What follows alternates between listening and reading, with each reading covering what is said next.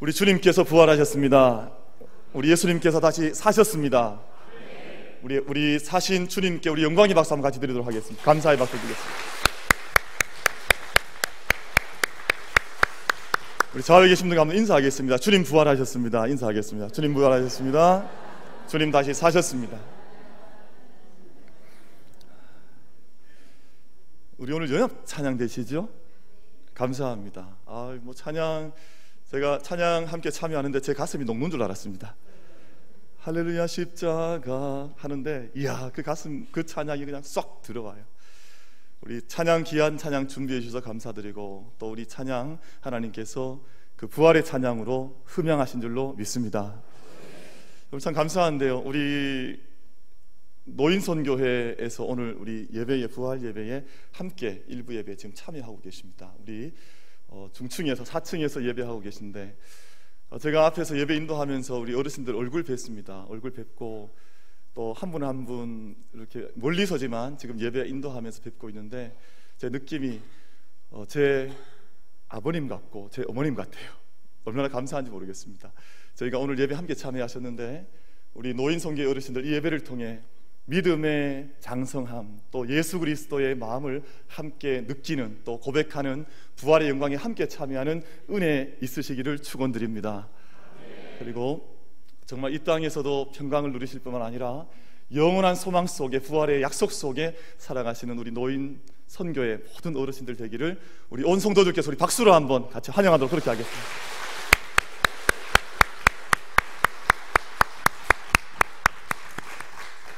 얼굴이 다 고우시네요. 감사합니다. 같이 오늘 예배 또 우리 성찬식이 있는데 함께 예배해 주셔서 감사드리고 또 성찬식은 저희가 그 부, 우리 이 세례 받으신 분들이 참여하시는 그런 시간입니다. 다 세례 받으시고 다 구원 받으셔서 함께 하나님 나라 소망하고 그 영광 누리는 우리 어르신들 되기를 늘 기도하고 있습니다. 우리 그런 자리가 오늘 이 자리가 될 수 있게 되기를 주님의 이름으로 축원을 드리겠습니다. 어, 부활을 저희가 이제 부활절을 맞이하게 되는데 부활절 맞이하면 늘 어떤 분들을 만나냐 하면 부활을 잘 믿지 못하겠다 하는 그런 분들을 만나게 됩니다. 그런 분들이 어떤 이야기 하냐 하면 나는 죽었다 깨어나도 부활을 못 믿겠다. 막 그래요. 자기가 사, 죽었다 살아난 거 믿으면서 왜, 왜 예수님 살아나는 것은 못 믿는지 저는 그게 잘 이해가 안 돼요. 자기는 죽었다 깨어나도 자기는 죽었다 깨어난다 그러면서 왜 예수님 살아나신 것을 못 믿는지 제가 그걸 참 이해가 잘 되지 않습니다. 이런 사람들 가르쳐서 뭐라고 부르냐 하면 도마의 후예라고 부릅니다. 요즘 대세가 태양의 후예인데 이런 분들은 도마의 후예라 그래요. 이 도마는 부엌의 도마가 아닙니다. 부엌의 도마가 아니라 예수님 십자가에 못 박히신 그 손에 내 손가락을 넣어보지 않으면 예수님 찔리셨던 창에 내 손을 넣어보지 않으면 나는 정말 못 믿겠다 했던 제자가 도마라는 제자입니다. 그러니까 오늘 또 예수님의 부활을 믿지 못하는 사람들은 도마의 후에 그렇게 불릴 수밖에 없습니다. 예수님 제자들이 그랬습니다. 예수님 제자들은 예수님을 따라서 3년 동안 공생의 생활을 같이 했습니다. 그 공생의 생활하는 동안 주님께서 제자들에게 거듭 거듭 말씀하셨거든요. 마가복음 저희가 마가복음을 읽었는데 마가복음 8장, 9장, 10장에 내가 죽은 후에 사흘 이후에는 내가 부활한다. 내가 다시 살아난다. 내가 다시 사흘 후에는 부활해서 너희들과 만날 것이다. 말씀을 계속해 주셨어요. 근데 제자들이 그 말씀을 믿지를 않았습니다. 막상 예수님께서 돌아가신 지 사흘째 되는 날 무덤가에 제자들이 단 한 사람도 남자 제자들이 나타나지를 않았습니다. 대신에 여 제자들 예수님을 따라다녔던 여 제자들 몇 명이 죽은 예수님을 위해서 죽은 예수님을 위해서 향품을 바르기 위해서 향품을 시장에 가서 사다가 그 향품 들고 죽은 예수 만나기 위해서 무덤가에 찾아왔다고 오늘 본문에서 우리에게 기록을 하고 있습니다. 십자가에 달려 돌아가신 후에 3일 만에 살아나실 것을 말씀하셔도 제자들은 예수님의 십자가 죽음과 함께 부활이라고 하는 믿음도 땅 속에 무덤 속에 묻어버리고 만 겁니다. 부활에 대한 믿음을 전혀 가지지 못한 채 그들은 두려워 떨고 숨어 있었던 제자들의 모습 성경에서 말씀을 하고 있습니다. 사랑하는 성도 여러분 한번 여, 쭙겠습니다 여러분 마음속에 부활이 믿어지십니까? 예수님 살아나신 것을 믿으십니까? 그것이 은혜인 줄로 믿습니다. 그럼 그 사실을 믿지 못하는 사람들 많이 있거든요. 그런데 그 사실을 2000년이 지난 오늘 내가 그 사실이 믿어지고 내가 그 믿음에 내가 섰다고 생각이 되면 그것은 은혜요 하나님의 축복인 줄로 믿습니다. 예나 지금이나 이 부활의 사실을 믿기 어려워하는 사람들이 참 많이 있습니다. 여러분 그리스인들 철학을 법을 만들었던 그리스 사람들은 부활을 믿지 않았습니다. 왜냐하면 진정한 구원이란 우리의 육체로부터 우리의 이 몸으로부터 영혼이 나가는 것이 축복이라고 생각했기 때문에 다시 죽은 영혼이 육신 속에 들어오는 것은 그들에게는 축복이 아니라 저주였기 때문에 부활을 믿지를 못했습니다. 그것이 그들의 사고, 그들의 생각의 체계였습니다. 유대인들의 경우에는 개인적 부활은 믿지 않았습니다. 마지막 종말의 때가 되면 모든 사람이 살아난다고 하는 믿음은 있었지만 한 사람 한 사람이 부활의 능력 속에 들어갈 수 있다고 하는 사실을 유대인들은 믿지를 못했습니다. 그래서 마르다라고 하는 여인이 그랬잖아요. 마지막 종말에는 부활할 것을 믿습니다. 아니다. 예수 그리스도를 믿으면 지금 부활한다고 하는 것을 예수님께서 마르다에게 말씀하신 거 기억하시죠? 바로 그 믿음을 모든 유대인들이 가지고 살았던 것입니다. AD 2세기에 살았던 그리스 철학자 켈수스라고 하는 철학자는 기독교를 비판할 때 이렇게 비판했습니다. 부활을 남자들이 아니라 여인들이 증언했기 때문에 기독교는 호구일 수밖에 없다. 어, 이 사람 불러다가 족을 쳐야 되겠죠. 여성을 얼마나 비하했는지 모르는. 만약 남성이 부활을 증언했다면 첫 부활의 증인이었다면 나는 믿을 수 있겠지만 켈수스가 말하기를 이 믿을 수 없는 여자들, 이 하천한, 이 비천한 여자들이 증언한 이 부활의 소식을 나는 믿을 수가 없다. 이것이 그 사람의 말이었습니다. 지금은 남성과 여성이 함께 존중하고, 함께 사랑하고, 함께 인정을 받는 시대가 되었지만, 불과 50년 전, 불과 100년 전 지금도 이 땅에 어두운 복음이 들어가지 않은 땅에는 여성들의 이야기, 여성들의 존재는 가치가 없습니다. 만약 이 시대에 부활을 부활의 첫 복음이 쓰여질 때 이것을 모든 사람들이 알고 있었기 때문에 조금 더 부활을 미화하려고 했다면 남성이 부활의 첫 증인이었다고 성경은 기록했을 것입니다. 그런데 성경은 부활의 역사적인 사실 자체를 미화시키지 않았습니다. 있는 그대로 부활의 첫 증인이었던 여성들이 부활의 첫 증은, 증인이었기 때문에 그 이름들을 그대로 성경이 기록하고 있고 이것이 부활의 구체적인 역사적인 사건 있는 그대로의 사건이었다고 성경은 우리에게 증언을 하고 있는 것입니다.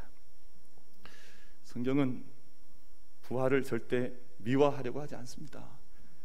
있는 그대로의 역사적인 사건 예수께서 다시 사셨다. 그가 여기 계시지 아니하고 먼저 갈릴리로 가셨다고 하는 역사적 사건을 있는 그대로 우리에게 증언해 주시고 있습니다. 역사적 팩트 부활의 사건을 성경이 증언하고 있고 또 수많은 수천 년의 역사 속에 그 부활의 사건들이 이 땅 가운데 계속해서 일어나고 있음에도 불구하고 사람들이 부활을 믿지 못하는 이유가 있습니다. 그것은 하나님을 믿지 못하고 하나님의 능력을 믿지 못하고 하나님의 사랑을 알지 못하는 어두운 권세 속에 사로잡혀 있기 때문에 부활의 은총을 사람들이 고백해내지를 못하는 것입니다. 지금 인공지능 AI에 전력 투구하고 있는 회사가 뭐 서구에는 많습니다. 그 대표 주자가 지난번 이제 알파고 그리고 이세돌의 바둑으로 인해서 이제 선두 주자로 부각된 회사가 구글이라고 하는 회사입니다. 미국 어, 캘리포니아에 본사를 두고 있는 회사인데 이 회사가 지난 2009년부터 지금 전력 투구하고 있는 사업이 있습니다. 바로 무인 자동차라고 하는 그 사업에 어마어마한 재산과 어마어마한 비용과 어마어마한 인력을 투, 지금 집어넣어서 그것을 위해서 온갖 실험을 다 하고 있습니다. 여러분 한 달 전까지 인공지능 시대를 믿으셨습니까? 아마 우리가 이 바둑 사건이 있기 전까지는 인공지능이라고 하는 말이 우리에게 그렇게 썩 다가오지 않았을 것입니다. 여러분 무인차 시대가 온다고 여러분 믿어 보셨습니까? 사람이 운전하지 않아도 아 이게 차들이 움직여 나간다 하는 그런 시대가 오리라고 여러분 믿고 계셨습니까? 지금 미래학자들이 예측하기에는 2020년 정도가 되면 이제 무인차가 실제로 상용화되어서 우리 중리동에도 막 다닐 거라고 예언을 하고 있습니다. 이게 얼마 남지 않은 거죠. 2009년부터 구글이 무인차 실험을 하고 있는데 미국 실리콘밸리 지역에 가면 101이라고 하는 101번 도로라고 하는 도로가 있습니다. 그 도로에 지금도 무인차가 하루에 수십 번씩 이 무인차 실험을 하기 위해서 다니고 있는데 2009년부터 지금까지 약 17차례 사고가 있었습니다. 자동차 사고가 무인차 실험을 하는데 그 실험이 성공적이지 않은 거예요. 지금도 계속해서 그 무인차 실험을 위해서 애를 쓰고 있지만 언제 완성이 될지는 사실은 조금 더 두고 봐야 되는 겁니다. 어떤 사고들이 있냐 하면 무인차는 잘 문제가 없어서 정지선에 섰는데 다른 차가 와서 받아버려요. 그럼 사고잖아요. 이거 문제가 있는 겁니다. 그리고 무인차가 이제 정지선에 섰는데 옆에 있던 다른 옆에 있던 사람이 운전하는 차들이 신호를 안 지키고 출발을 해버려요. 그럼 무인차가 혼란한 거예요. 나도 출발을 해야 되나 말아야 되나 견눈질해서 눈치 봅니다. 여기서 어떻게 해야 되는가? 그러니까 사고가 지금 17차례나 일어난 거예요. 그래도 참 구글은 대단한 기업이죠. 차가 운전자가 없는 차를 지금도 수백 명의 엔지니어들이 들어가서 그 일을 하고 있으니까 얼마나 놀라운 기업입니까? 얼마나 대단한 사람들입니까? 그럼 또 다른 얘기를 좀 말씀을 드리려고 하는데 우리가 살아가는 이 지구는 하루에 한 번씩 자전을 합니다. 우리가 지금 이제 예배를 드리고 있는 이 순간에 이 시간에도 지구는 스스로 엄청난 속도로 지구가 자전을 하고 있습니다. 이 속도가 얼마나 하면 시속 1674km. 라고 말씀을 드려도 놀라지 않으시는 참 저희는 별 감각이 없는 여러분 천, 시속 1600km로 지금 지구가 돌고 있다니까요 그럼 저희도 좀 지금 막 어지러워야 되잖아요 막 빙빙 돌고 있으니까 근데 1674km로 지구가 자전을 하는데 1초에 지금도 짤깍 하는 순간 30km를 우리가 움직인 거예요 지금 이 순간에도 방금 또 30km 또 지났습니다 어마어마한 속도로 지구가 자전을 하고 있습니다. 지구가 1년에 한 바퀴씩 태양의 주위를 돕니다. 이것을 공전이라고 부릅니다. 공전이라고 하는데 태양과 지구의 거리가 1억 5천만 킬로미터.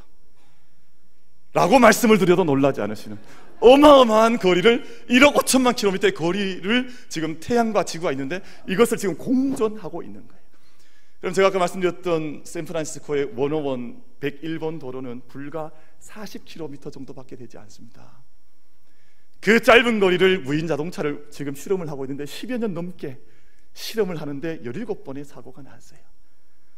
근데 1억 5천만 킬로미터 공전을 하고 있는데 사고가 나질 않습니다.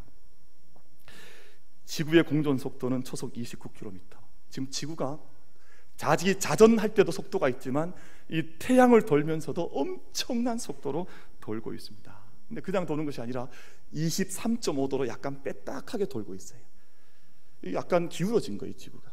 근데 그 기울어진 것 때문에 이 지구에는 봄, 여름, 가을, 겨울 꽃이 피고 새들이 지저귀고 아름다운 이 지구가 만들어져서 그렇게 봄, 여름, 가을, 겨울을 맞이하고 있는 것입니다. 그 먼 거리를 완벽하게 돌면서 우리가 살아가고 있는데 여러분 혹시 지금 어지러우신 분 손 한번 들어보십시오. 그러면 제가 빨리 병원으로 보내드리겠습니다. 그 빠른 속도로 지구가 자전을 하고 태양을 공전을 해도 우리는 아무런 문제 없이 여기에서 신비롭게 생명을 누리며 살아가고 있습니다. 만약 지구가 이렇게 자전하는 것이 멈춰서 딱 멈춰 서버린다면 우리는 낮과 밤이 없습니다. 꽃이 피지 않습니다. 이런 놀라운 부활의 계절, 봄의 계절을 우리 맞이할 수도 없습니다. 누가 지구를 돌렸다고 말할 수 있겠습니까? 누가 지구를 우리가 돌릴 수 있습니까? 그런데 놀랍게 똑같은 시간, 똑같은 방법, 똑같은 궤도 속에서 지금 지구는 돌아가고 태양을 공전하면서 우리에게 놀라운 생명을 주고 있습니다. 여러분, 이런 일이 그냥 일어나고 있다고 생각하는 사람들이 있습니다. 아, 이 일은 그냥 자연스럽게 되나 보다. 여러분, 그런 분들은 어떤 생각을 가지고 있냐 하면 과학자들이 자동차를 만들지 않아도 또 길을 만들지 않아도 신호를 저렇게 해놔도 자동차가 알아서 막 아무런 사고 없이 이 원호원 도로 101번 도로를 지금 운전자 없이 잘 운행하고 있다고 하는 것을 믿는 사람과 같습니다. 얼마나 믿음이 없는지 모릅니다. 여러분 인간에게 부활은 믿을 수 없는 영역 같습니다. 부활이 어떻게 있을 수 있느냐? 그런데 하나님 신성을 가지신 하나님의 입장에서 보면 부활은 아무 사건도 아니에요. 이 완벽한 우주를 운행하신 하나님께서 이 모든 생명을 만드신 하나님께서 죽은 생명을 살리는 부활의 사건은 하나님 앞에는 너무나 자연스럽고 적합한 사건이지 우리가 생각하는 것처럼 믿을 수 없는 사건이 아니라는 것입니다. 예수님의 동정녀 탄생, 예수님의 부활 사건 이런 사건들을 가리켜서 우리는 초월적 사건, 초자연적 사건이라고 부릅니다만 사람에게 낯설고 어려운 일이지만 이 모든 우주를 운행해 나가신 하나님께는 부활의 사건은 아무것도 낯선 사건, 어려운 사건이 될 수가 없는 것입니다. 사람으로서는 할 수 없으나 하나님으로서는 하실 수 있다. 이것이 성경의 선언이요 복음의 내용입니다. 여러분 하나님께서 죽은 사람을 함부로 막 살리시지 않습니다. 하나님께서 처녀들한테 막 애기 낳으라고 말씀하시지 않습니다. 동정녀 사건과 부활의 사건은 이 오랜 인류의 역사 가운데 하나님께서 단 한 번 일으키신 유일해적인 사건이었습니다. 사람들이 그 일을 잘 믿지 못하는데 저는 잘 이해가 되지 않습니다. 왜 그렇게 하나님께서 하실 수밖에 없었던가를 사람들이 생각하지 못하는 거예요. 그냥 두게 되면 이 땅에 온 인류가 죄악 가운데 참화 속에 죽을 수밖에 없는 인생이기 때문에 하나님께서 어찌할 수 없이 유일해적인 사건 동정녀 탄생을 허락하시고 부활의 사건을 허락하셔서 하나님 앞에서 구원받는 사건을 허락하시기 위해서 이런 단 한 번의 사건들을 일으켜 세워 주신 것입니다. 그 사랑만 묵상을 가만히 해도 부활의 계절 속에 우리 가운데 넘쳐 흐르는 은혜가 임하게 되는 줄로 믿습니다. 그럼 부활은 사랑의 계절이에요. 부활은 하나님의 사랑이 이 땅 가운데 나타난 계절이에요. 시간입니다. 그럼 축구를 할 때 축구는 11명의 선수가 뛰어서 운동을 하는데 심판은 축구에 개입하지 않습니다. 자연스럽게 룰에 따라서 11명의 이제 22명의 선수들이 그라운드를 누비고 뛰어다니면 이제 축구 경기가 이루어집니다. 근데 그 경기 안에 갑자기 낯선 일들이 일어나거나 갑자기 다툼이 일어나거나 하면 거기에 개입할 수 있는 단 한 사람 사람이 있습니다. 누굽니까? 심판입니다. 심판이 그 경기 속에 90분 경기 속에 개입할 수 있는 자유와 권리를 가지고 있습니다. 만약 선수들이 싸우면 레드 카드를 줘서 퇴출시키기도 합니다. 얼마 전에 약 한 달 전에 있었던 일인데 독일 독일의 축구 경기를 가리켜서 뭐라고 부른지 아십니까? 축구를 별로 안 좋아하시는군요. 분데스리가 이렇게 부릅니다. 영국 경기는 프리미어 리그. 어, 저기 스페인 쪽은 라리가, 이쪽은 분데스리가 이렇게 불러요. 제가 축구만 공부하는 사람이 아닙니다. 분데스리가로 부르는데 아, 재미있는 경기가 있었어요. 얼마 전까지 손흥민이라고 하는 선수가 뛰었던 레버쿠젠이라고 하는 팀이 있는데 그 팀과 다른 한 팀이 경기를 하다가 어, 심각한 파울이 일어났습니다. 심판이 경고를 줬어요. 근데 경고를 줬는데 감독이 항의를 했습니다. 선수들도 항의를 했습니다. 감독 그 심판이 공을 들고 경기장을 나가버렸습니다. 아무도 항의할 사람이 없었어요. 그 수만 명의 관중이 모여 있고 수십 명의 선수가 뛰고 있어도 그 모든 경기를 지배할 수 있는 선택할 수 있는 그 경기를 죽이기도 하고 살릴 수 있는 권한은 오직 그 심판에게 부여된 권한입니다. 독특한 권한입니다. 아무도 저항하지 못했습니다. 한 10분 뒤에 모든 경기가 다 죽듯이 끝이 났는데 10분 뒤에 감독이 공을 들고 다시 경기장에 입장을 했습니다. 공을 놓아두니 경기가 다시 살아났습니다. 그 모든 권한을 그 심판이 행사한 겁니다. 아무도 거기에 대해서 반론을 제기할 여지가 없는 거예요. 그 심판에게 부여된 독특한 권한이 그에게서 행사가 된 겁니다. 여러분 이 말을 저는 이렇게 좀 바꿔보고 싶은데 선수로서는 할 수 없으되 심판으로서는 할 수 있는 거예요. 여러분 사람으로서는 할 수 없으되 하나님으로서는 하실 수 있는 부활의 사건이 오늘 우리들 가운데 나타나 우리를 구원하시고 사랑하시고 영원한 생명 주신 그 은혜의 사건 앞에 우리가 믿음으로 다가설 수 있는 우리 모두가 되기를 주님의 이름으로 축원을 드리겠습니다. 온 우주 만물과 생명을 만드신 분이 우리가 섬기는 창조주 하나님이시라면 우리를 위해서 하나님께서 하시지 못할 일이 없다. 더구나 그 일은 다른 어떤 위를 하나님이 능력 있다고 하는 것을 나타내기 위한 사건이 아니었습니다. 나의 구원과 나의 생명과 나의 영원한 생명을 위한 사건이라고 성경은 증언하고 있음에도 불구하고 사람들이 그 사랑을 거부하는 거예요. 부모가 자녀를 향해서 아무리 사랑한다고 말해도 자녀의 마음이 어두워져 있으면 부모의 사랑을 거부하는 것처럼 사람들은 하나님의 사랑의 메시지, 부활의 메시지를 듣고 있으면서도 마음속에 벅찬 감동이 없을 만큼 어두운 영혼 속에 있다고 하는 것을 우리는 돌아봐야 될 것입니다.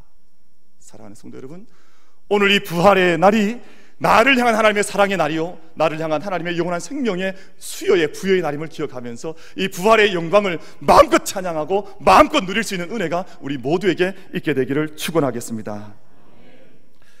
왜 우리에게 부활이 이렇게 중요합니까? 첫 번째 이유는 예수님의 십자가 부활 믿는 사람에게 더 이상 남겨진 죄의 빚이 없습니다. 그 부활을 믿는 사람의 모든 죄는 예수님의 부활과 함께 모든 죄의 값이 이제는 다 청산되었다. 영어에서는 랜섬이라 그래요. 예수님께서 다 나를 위해서 지불해 주셨기 때문에 나를 정죄할 그 어떤 죄도 그 어떤 심판도 나에게 남아 있지 않다는 것을 믿는 이에게는 그것이 사건이 된다 말씀합니다. 두 번째, 부활하신 것을 믿는 사람들에게는 부활에 대한 약속이 나에게 그대로 임하여 있는 것입니다. 예수님께서 부활하셨기 때문에 우리도 부활의 영광에 참여하게 될 줄로 믿습니다. 데살로니가 전서 4장 14절 말씀에서 우리가 예수께서 죽으셨다가 다시 살아나심을 믿을진데 이와 같이 예수 안에서 자는 자들도 하나님이 그와 함께 데리고 오시리라. 분명하게 약속하고 있습니다. 그래서 오늘 우리가 나가는 이 부활의 시간은 장차 우리가 참여하게 될 부활의 약속이요 예표라고 성경은 우리에게 약속해 주고 있습니다. 부활의 능력이 중요한 이유는 부활의 능력을 경험한 사람들마다 삶의 부활의 능력을 실제로 공급받았기 때문입니다. 예수님의 죽음의 순간에 두려워 다락방에 숨어 있던 베드로가 부활하신 주님을 만나고 페트로스 반석 개바가 되었습니다. 초대교회의 놀라운 지도자가 됐습니다. 예수님을 늘 의심하고 예수님을 늘 정죄하듯이 멀리했던 예수님의 육신의 동생이었던 야고보는 부활하신 예수님을 만나고 난 이후에 초대교회 예루살렘 교회의 수장이 되었고 야고보서를 기록한 대믿음의 종이 되었습니다. 여러분 부활의 사실을 믿는 사람들만이 오늘 우리의 삶 가운데 켜켜이 쌓여 있는 모든 어둠의 사건들을 이김으로 믿음으로 이겨나가면서 부활의 사건이 오늘 우리에게 현실화되는 그대로 이루어지는 믿음을 살아가는 믿음의 사람들이 다 될 줄로 믿습니다. 처음엔 제자들조차 부활을 믿지 못했습니다. 그러나 예수님 그들을 찾아오셔서 부활한 주님께서 왜 너에게 믿음이 없느냐 책망하셨다 그랬습니다. 그리고 오늘 저희가 읽었던 본문 후반절 15절 말씀을 내려가 보면 너희는 온 천하에 다니며 만민에게 복음을 전파하라. 예수님께서 전하라고 하신 이 복음이 바로 예수님께서 우리 위하여 십자가에 달리시고 부활하셨다고 하는 그 소식이 복음이라고 말씀합니다. 하나님의 사랑을 전하라는 것입니다. 우리가 부활의 약속 온전히 부여잡고 부활의 신앙을 가진 성도로 부활의 능력을 가진 하나님의 자녀들로 부활의 약속 가운데 살아가는 믿음의 사람들로 이 부활의 절기를 하나님과 함께 드리는 우리 모두가 되기를 주님의 이름으로 축원을 드리겠습니다.